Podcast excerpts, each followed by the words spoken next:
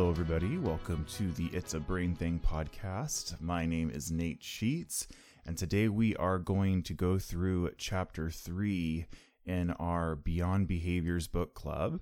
Beyond Behaviors is a fantastic book by Dr. Mona Delahooke. I do hope that you've purchased the book if you haven't already and that you've been listening and getting a lot from what we've done so far. Thanks for your patience as I just struggle in my day to day life right now in, in getting things done. The pandemic is definitely a layer of complexity in my already uh, somewhat chaotic world, and um, I, I don't want to get too behind on these, so I do thank you for your patience it is interesting for me to look at my day to day struggles with my brain and try to think about what what glimpse into these kids' lives am I having right now. Is it the fact that just looking at the a big picture or a task is overwhelming?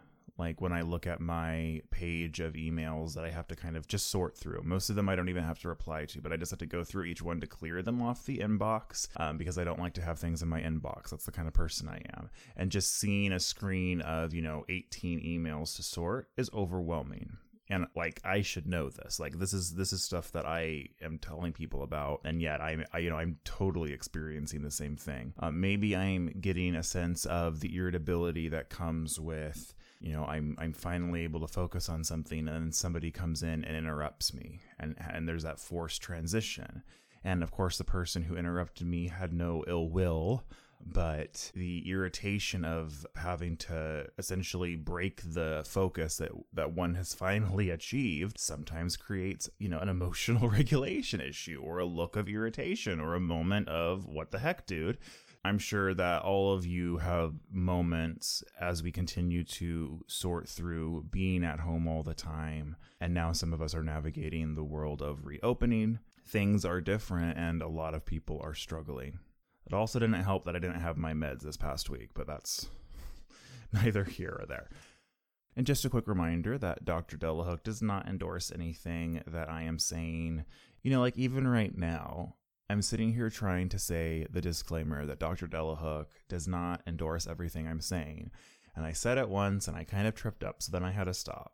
And then I said it again and I tripped up and I had to stop. And like after a few of those, like my brain just wants just to stop recording because it's like, what is the point? Even though I have everything written out and ready to go, there is this non conscious impulse to just stop and that is what we describe, at least this is what I believe we describe as avoiding cognitive effort. And so when you hear that term, I want you to remember that's what it is. When somebody is avoiding cognitive effort, it is not necessarily conscious, but it's just a response to cope with the inability to access a skill. What I'm struggling to do is, is just say what I what I need to say and to organize my thoughts and to initiate those thoughts, right? And and just something as simple as saying a sentence send these impulses through people who struggle with executive functioning, whether it be somebody with ADHD or somebody with an FASD.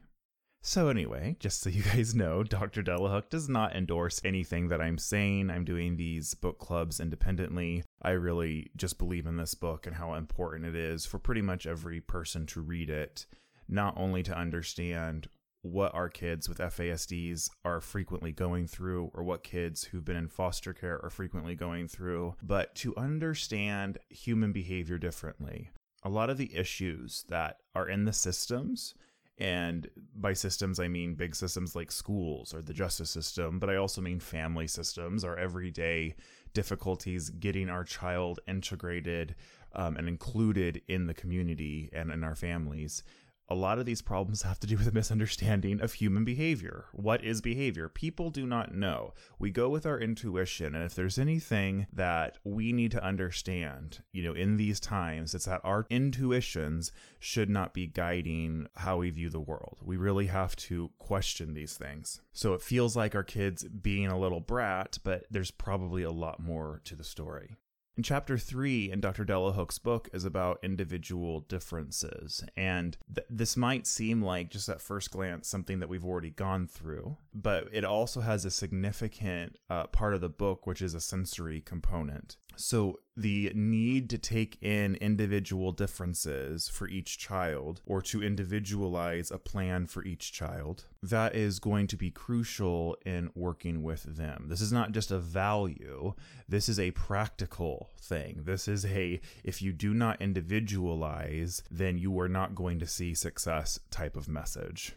And we left off in chapter two understanding what is possibly going on. So now by combining what we've learned so far and and going into chapter 4 where we're going to talk about what do we do how do we actually start to make progress? Um, we're going to have a, a wonderful foundation of knowledge. And again, people tend to want to go to the what do we do part, but Dr. Delahooke has walked us through a foundation of learning in the first three chapters that is very, very important, including the sensory worksheets that are part of this chapter. Why is individualization important? Well, Dr. Delahooke tells us. She tells us that individualization, quote, also moves us away from building explanations and solutions based upon our own personal biases or our limited scopes of subspecialization.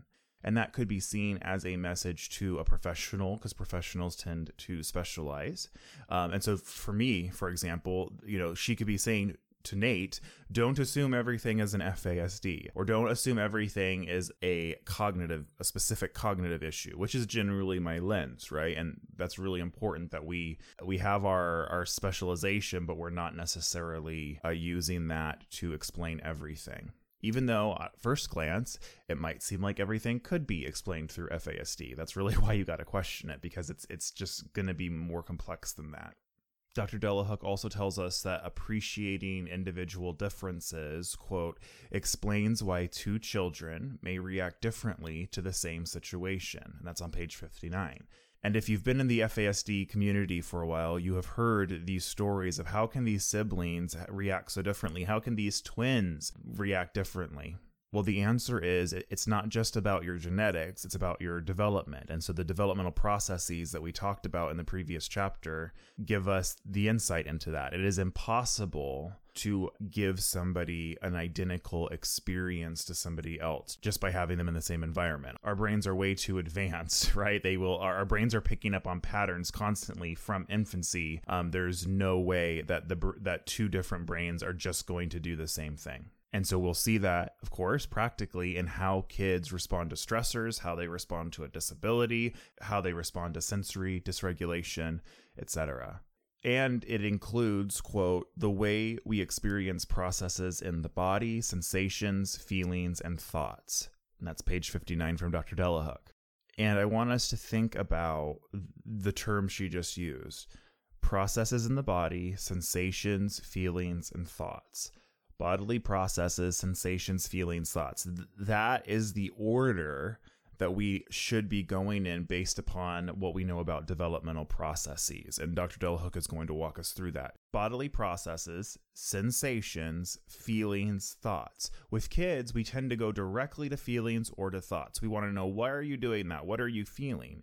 But these feelings are probably associated with a bodily process or sensation. We do not necessarily always know this. And we know that kids cannot regulate a lot of these sensations because they don't recognize it and they could be having faulty neuroception. So if a child, let's say their body starts to kind of rush, like, you know, the blood starts flowing, they start to have this feeling based upon something in the environment that's not actually a stressor, going up to that child who's now in a, who's having a physiological response, probably onto the red pathway, maybe onto the blue pathway, and saying, What are you feeling? Tell us what you feel. We just want to help, right? Or what's going through your brain right now? Those those questions in the moment will not help because A, they cannot identify it especially in the moment. And conversation does not help with a bodily process response until you've had a significant amount of executive functioning development for me, if I start to be triggered by something, my anxiety,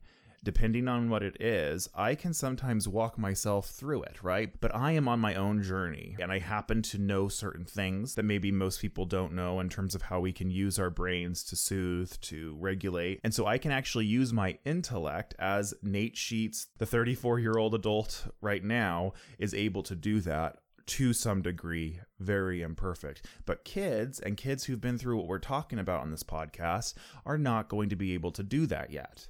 Dr. Delahooke brings up Richie, who has type 1 diabetes. And the diabetes was discovered when he was about seven because his parents started to notice outward physical signs. Uh, he was extremely thirsty. He was lethargic. He was frequently using the bathroom. And his parents, um, you know, they immediately responded. They did all they could. They learned about diabetes. They were trying to be very mindful about his health. And when he was in third grade, Richie started to display challenging behaviors. So he was seven, that's about, you know, kindergarten or first grade. That's when the diabetes was discovered. But by third grade, he was having his diabetes managed, um, but started to display challenging behaviors around his homework. And up until that time, Richie's mood changes were associated with his fluctuating glucose levels in his blood and the mood changes and, and as she's describing this i'm reading about pretty much every family i work with the mood changes started to stress out the whole family and everybody became even more vigilant in monitoring his blood sugar level because that's what they were associating it with and as Dr. Delahooke tells us, it wasn't just the glucose level that was contributing to these sudden shifts in mood, but it was also, quote, the vigilance around its management, it, the diabetes management, created its own stress between family members. And that's on page 61. Eventually, Dr. Delahooke helped the family set up more independent ways for Richie to monitor his blood glucose levels so that it would be less stressful for everyone, right? And so, some of the ideas that she mentions, he used a whiteboard in his room to remind himself of, quote, the early signs of both low blood sugar levels and high levels, um, and what to do about either. And that was on page 62. Dr. Delahooke also mentioned that Richie eventually gave his class a lesson on what juvenile diabetes is, quote, empowering him to demystify it for himself and his friends, unquote, on page 62.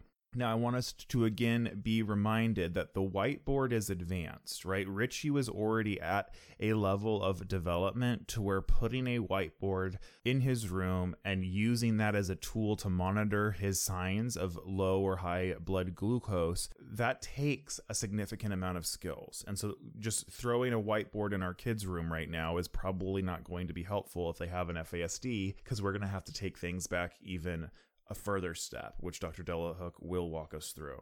She shows us Richie's iceberg. So she's bringing back this iceberg analogy where it's easy for us to see things above the surface, such as challenging behaviors. We had to look below the iceberg to see what are the factors going on here and, and where is this child in their developmental processes. So for Richie, above the iceberg, we see his behaviors, his meltdowns, his homework refusal. But below the iceberg, we see his difficulties with managing his emotions. Sometimes this has to do with his blood glucose levels. Sometimes this has to do with the management of the diabetes itself. There's multiple ways that juvenile diabetes impacts him. Dr. Delahooke is mentioning Richie really to introduce us to this idea of bodily sensations. In his case, he has high or low blood glucose levels, and that can translate directly into less regulation abilities because he's having some kind of sensation. So it's really important for you to flag a sensation that's very distinct to you. One somewhat recent one that I've found out about myself is when I don't eat anything in the mornings which is pretty typical of me. I, I, essentially I get busy, I forget to eat, um, and it's worse on my medication because it suppresses my appetite, so I, I, I don't feel hungry. But there's a point of the morning usually about maybe two hours after I'm awake and I've started working where my stomach will kind of give me this sensation that it's hungry. And for a long time, I would when I was having the sensation, I would become very anxious because for me, anxiety is very much happening in my stomach and in my head. And so I really discovered this probably in the past two years. This is, this is very new, which again I, is kind of funny to me because I would think that I would be able to recognize hunger, right, in my then 32 year old body. And so the, the, sensation was the hunger, but it immediately was negatively paired when we talked about this as an anxiety. So I, I, I would be sitting there working, and I, this still happens. I it still is very much an anxiety thing.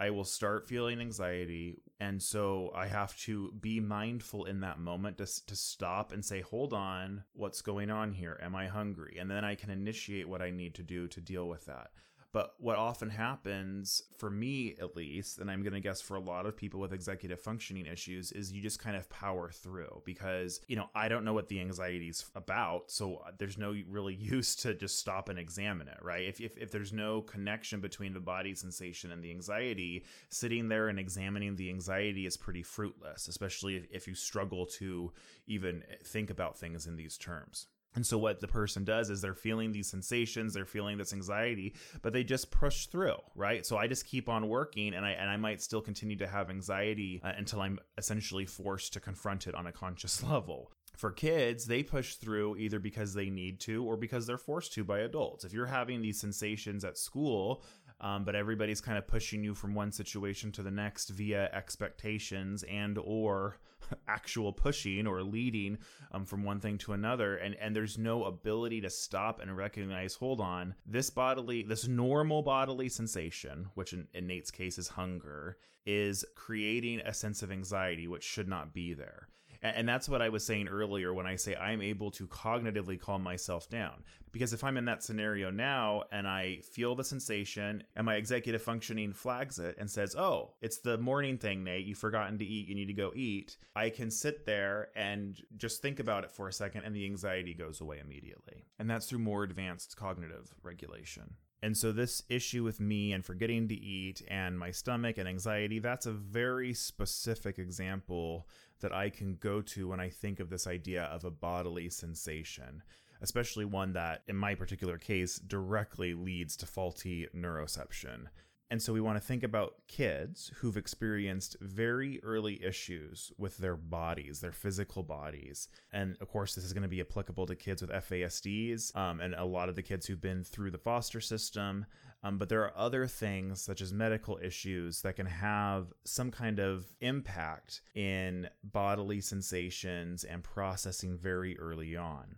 And so Dr. Delahooke introduces us to Leon, who was born prematurely had difficulty breathing as a newborn and maintaining body temperature. He spent several weeks in the NICU after developing an infection. He had lots of care right? His parents were there at his side, but it doesn't matter. It was still very stressful. That's not how our bodies, you know, are expecting us to come into the world, and not how our brains are expecting us to come into the world. So they have to adapt immediately. And what was going on for Leon as a premature infant, he, he frequently had to have blood drawn from his um, heel and that caused him to cry. He had a stress response, and that continued to happen for a little while.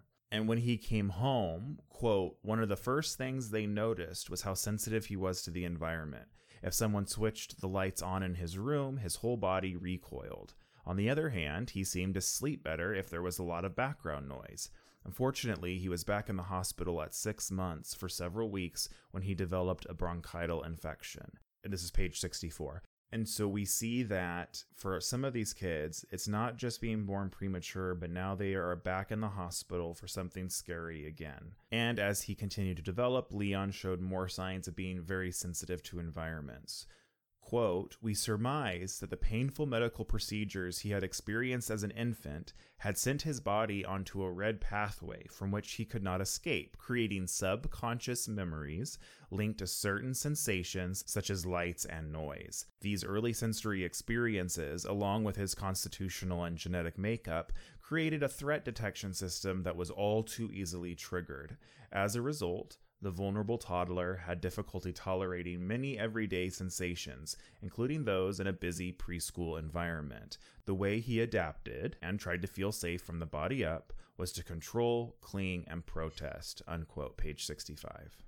And just being the somewhat pedantic person that I am, I would just say the way his brain adapted. Because again, this is not a conscious adaptation on the part of an infant or a toddler. Of course, this is just what our brains are designed to do when faced with these kinds of difficulties. And Leon's team eventually moved forward by making a plan to, quote, help him relax and feel safe in the classroom and at home. And over time, she tells us that Leon, quote, used top down thinking to overcome his body up reactions and feelings. So, what we want to start with in this whole big process that we've been talking about is investigating the body and the bodily responses that our child could be going through. So, whether it was medical trauma or issues in development of the body due to alcohol exposure or whatever early type of trauma, the infant is only able to use the tools that it's developed, which, as we already learned, is just to adapt at this point. That the tools are to adapt and to increase survival.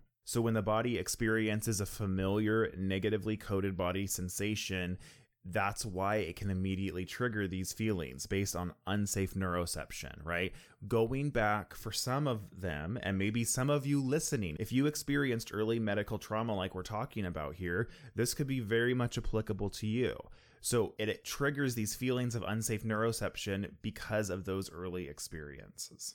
And now we get into a critical concept in this book, which is sensory interventions and understanding what our sensory systems are and the relevance they have to all that we're talking about, which is really, to me, a huge key in beginning to make progress with kids who've been through trauma or kids with FASDs. On page 68, Dr. Delahooke tells us, quote, my biggest criticism of mental health and education training programs is that they do not teach about the body brain feedback loop and how this affects children's behaviors from the body up. Unquote. Additionally, she tells us sensory processing, quote, is regulated to a subspecialty in the field of occupational therapy. And this is page 68. She tells us, quote, the role of sensory processing in children's overall development is not yet integrated into the field of mental health, education, or social work in any comprehensive way, even though it's a foundational piece of the puzzle as we interpret children's behaviors and how to help them. And that's very true. I am frequently recommending sensory evaluations, and we generally say this is probably going to be through an occupational therapist because it is very much kind of pigeonholed into that area. And there's a lot of great occupational therapists out there who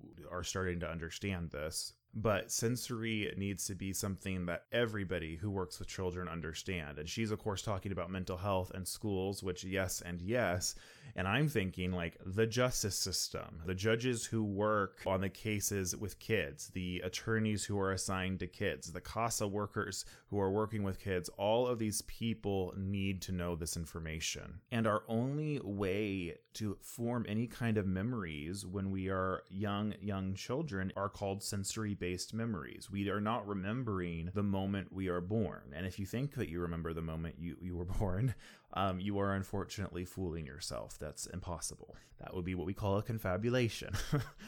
when we're thinking about kids who've been through some of these stressors of early medical stuff trauma we want to think about how does this relate to sensory interventions and the sensory system and dr delahooke tells us quote Infants and toddlers operate from the bottom up because their cerebral cortex is still developing. In order to utilize approaches that appeal to a child's thinking brain, we need to know how to support children from the body up so that they can access their top down thinking brain. And so that's the whole thing. What we think about top down or bottom up, red pathway, blue pathway, it all is coming down to us taking a step back and approaching things in a way that actually makes sense based upon a child's development. You cannot go and demand process 5 and process 6 development responses to somebody who's barely made it through process one, which is the, the, case for a lot of the kids that I'm working with. And, and by say kids, I'm saying actually teenagers and adults. They are seriously lacking the milestones of process one. And so everything we're seeing after that are these adaptations um, or, or ways that their brain has adapted to that, which sometimes doesn't matter and sometimes it does matter. So we think this kiddo is actually giving us information about how they're feeling, but really they're just scripting, right? They're, and they're using, they're, they're not lying. They're, they're trying to give us an answer, but they're limited to the vocabulary that they have been told, right? So the kid might say, Yeah, I lied because of this, because we have been telling them for so long that you are lying. So that's just the word they use when really, if, if they have the ability, they might sit back and say, Well, actually, I really wasn't lying. They, they, they would tell us, hopefully, what, what I try to tell you could be going on constantly and, and rethinking about it. And Dr. Delahooke will teach us, quote, how to use a child's sensory preferences to help us calm and de escalate when a child is on the red pathway and offer up regulating support if the child is on the blue pathway. And when I'm reading about Lucas, who's another child that Dr. Delahooke brings up, Uh, it was very familiar. And this started on the bottom of page 69. She mentions his parents, quote, found him unpredictable and bewildering. Some days he would wake up happy and energetic, but more often, from the moment he opened his eyes, he was in a surly mood, protesting everything from brushing his teeth to wearing the clothes his parents suggested. Unless they gave Lucas his way, he would explode, crying, fussing, and pushing his little sister at the slightest provocation, unquote. Dr. Delahooke worked with the family and figured out that when Lucas was two years old, he, quote, had developed an unexplained skin rash all over his body. It continued to make him feel uncomfortable for weeks, and, quote, from then on, he became, in his parents' words, the boss of the house, refusing to wear anything but one of three soft t shirts and responding angrily when asked to wear anything else. She goes on to say, quote, Since the behaviors arose so soon after the rash, I surmise that even though the intense itching had disappeared, Lucas retained strong body memories of the discomfort. His behaviors were likely reactions to how those painful sensory memories linked up with his life experiences at the time. Unquote. So now we have three examples with these kids of types of early body dysregulation that will start the process of the brain making adaptive changes. First was Richie, who developed symptoms of type 1 diabetes a bit later in childhood. Then we had Leon, who had the immediate and ongoing medical issues and hospitalizations from being born premature and then developing an infection. And then finally, Lucas, whose issues with a body rash early on in life still triggers, you know, apparent emotional responses. But how? Well, I, have already explained this a little bit, but Dr. Delahooke is now going to explain. Quote, our minds pair the sensations we take from the environment with emotions, forming both conscious or subconscious memories of past experiences. This is known as the dual coding of sensations with emotions. Unquote. Dual coding. So that's the term of, of pairing a sensory sensation or a sensory memory with an emotion, right? And that's that is the adaptive response. That is our what our brain thinks needs to happen in order for us to survive into the future. Uh, she continues, quote, the brain easily memorizes a negative sensory experience, thereby protecting us from repeating the experience. But sometimes these subconscious memories cause hypervigilance, and a child responds to this hypervigilance by becoming overly controlling or striking out and landing on the red pathway, unquote, on page 70. So let's link this to the developmental processes that we discussed in the beginning of chapter 2. Dr. Delahooke uses um, a model created by Dr. Serena Wieder and Dr. Stanley Greenspan, and we called these the developmental processes. And you'll remember that we had process one, which was regulation and attention. And then we had process two, engagement and relating. Three, purposeful emotional interactions. Four, shared social problem solving. Five, creating symbols and using words and ideas and six, emotional thinking and building bridges between ideas. Now, if none of those make sense to you right now, that's either a sign that you either have not listened to the previous episodes in the book club, which I would highly recommend you listen to them in order, and also maybe that you haven't read the book because I'm I'm listing things verbally that are much more able to be processed easily by most people visually. And so having the book is going to be really helpful, especially as we go through worksheets we've already hinted at how these developmental processes can be interrupted, right? And they essentially when when they're interrupted or they cannot happen for whatever reason, this causes an overall delay in various skills, particularly in regulation skills, so emotional regulation or body regulation. And so, what this chapter is doing is giving us examples of what causes this delay in development. And that, so, these are the medical things, these are the fetal alcohol, these are things that are influencing the body. They're not even necessarily immediately influencing the brain, but later on, because of how our sensory systems pair emotions and adapt based upon these bodily sensations, they absolutely have an impact on our emotions. You'll also remember that we've discussed this idea of neuroception of safety. Neuroception is our brain's subconscious assessment of how safe we are, right? So if it has a neuroception of safety, then it's perceiving that we are safe. And being able to perceive the environment is safe at all is part of the first developmental process, right? And so if there's immediate stress, then it's possible that this person has never fully felt safe for a significant period of time. And that's going to obviously have an impact on how that person's brain interprets the world around them. So, just to sum it all up, if something in the environment around them or in the person's body, a bodily sensation, reminds the subconscious brain about the previous stress, then there is a response to avoid it. And this is what we're seeing, and again, in so many of the kids who've been through trauma and foster care who have FASDs, this is very, very frequent. And when the trigger is internal, a physiological response, it's going to display as a behavior, which is why Dr. Delahooke and I are encouraging you to reinterpret. Remember the iceberg, what is going on? Focusing on the behavior does not address any of these underlying brain or body issues, right? And it's clear if we just say it, but having the understanding that Dr. Delahooke has given us up until now, I think is helping you guys um, from based on what I've heard, like it's clicking. Like, of course, this doesn't make sense. And now you have the words to continue to learn and advocate for your child. The continuation of the chapter is about sensory processing and how issues in sensory processing can contribute to behaviors. And this is the part of the book also that has the worksheets that I want you all to go through. We're going to go through one of them together a little bit, but they start on page 71 and there's three of them. And again, these worksheets are extremely important. So if you have multiple kids, you want to fill these out for each kid. You can fill them out for yourself. Thinking about sensory things in this way and not just when you're doing the worksheets and then you're done, but in an ongoing fashion will be very, very helpful in problem solving potential things that we can try more proactively. Dr. Delahooke gives us a definition of, of what is a sensory system, what are our sensory systems. She says, quote, our sensory systems allow us to hear, see, touch, smell, taste, and feel movement, giving meaning to our experiences, unquote we, we mention perception a lot in, in, in terms of fetal alcohol, uh, often in, in in this idea of memory or lying in the in the behavior.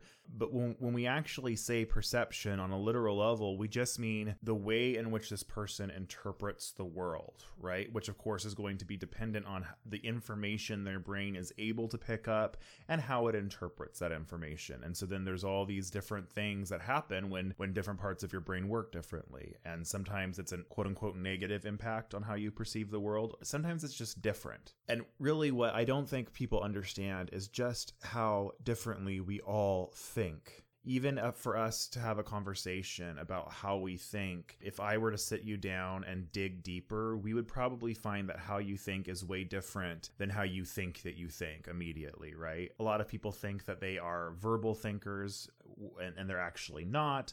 A lot of people think they're not verbal thinkers, but they actually are. Visual you know all of these things is is based upon how we are are sensing and processing information. And so when i say how do you process how do you perceive information it's going to be hard for you to even think about it in terms of your own brain because we're just so used to taking our experience and thinking that's reality even though it is not reality how you see the world how you are interpreting your experience around you is extremely limited to the tools that your brain has and so it's not a surprise that when we think of perception, again, our ability to interpret the world around us, or what that interpretation actually is, I should say, sensory processing is a huge part of that. And so Dr. Delahooke is helping us understand, again, the importance of understanding not only the sensory system as a concept, but our child's individual sensory system. Because this is a chapter about individualizations. And why?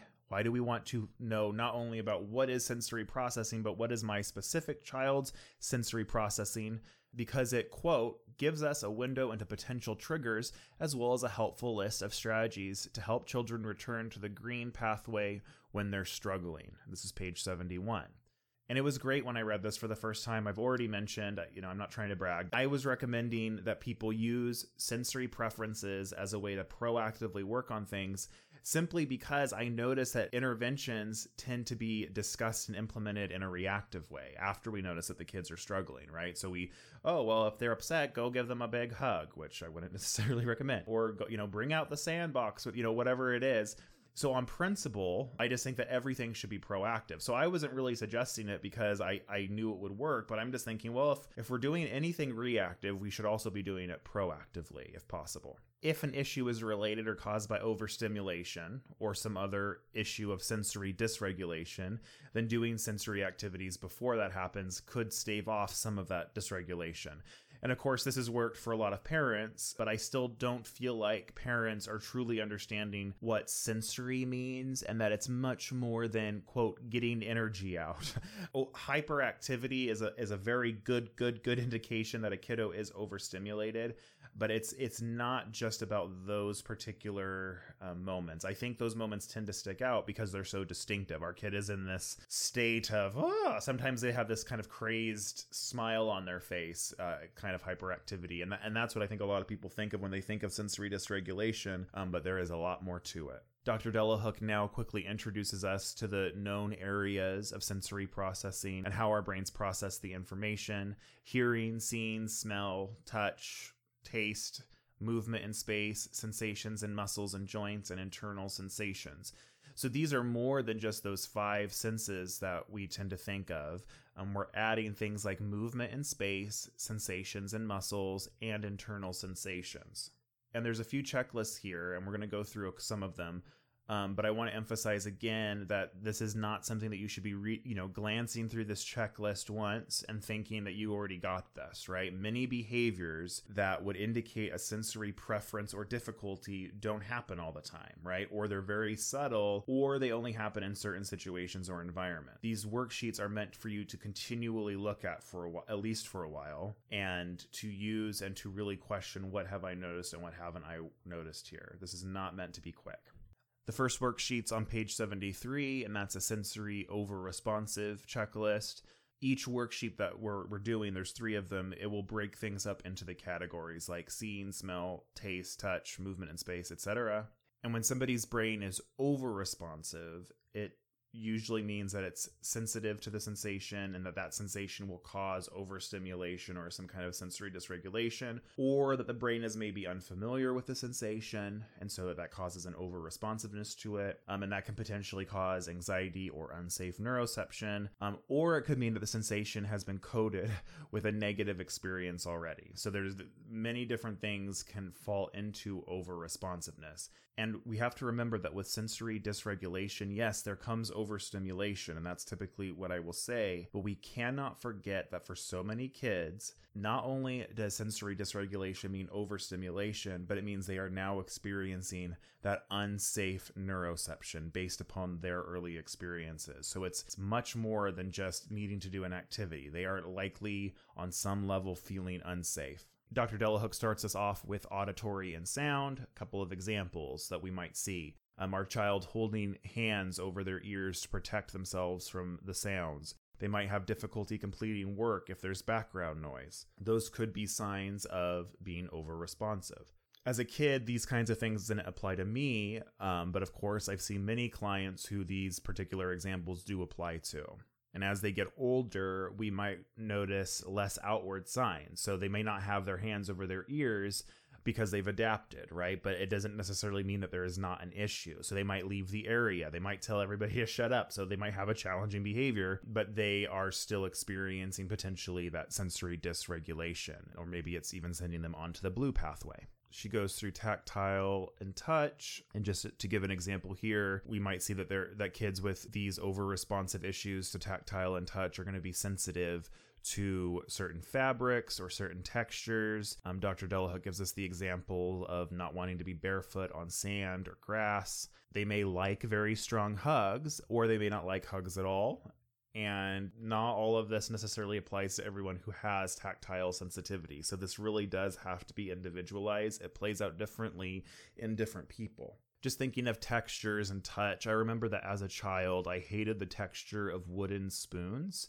and my parents would use wooden spoons while cooking right you would stir things you would taste from it um, and i could not stand that texture and i still do not use chopsticks when i'm at a restaurant where they offer chopsticks i do not take them unless they have plastic available because i can handle that texture but i still can't handle that rough wood texture at least that my brain is associating with those kinds of utensils Dr. Delahooke talks about visual over responsiveness. These kids are going to struggle with bright lights, maybe with the sun. We might notice that they avoid eye contact even if they seem to be doing well.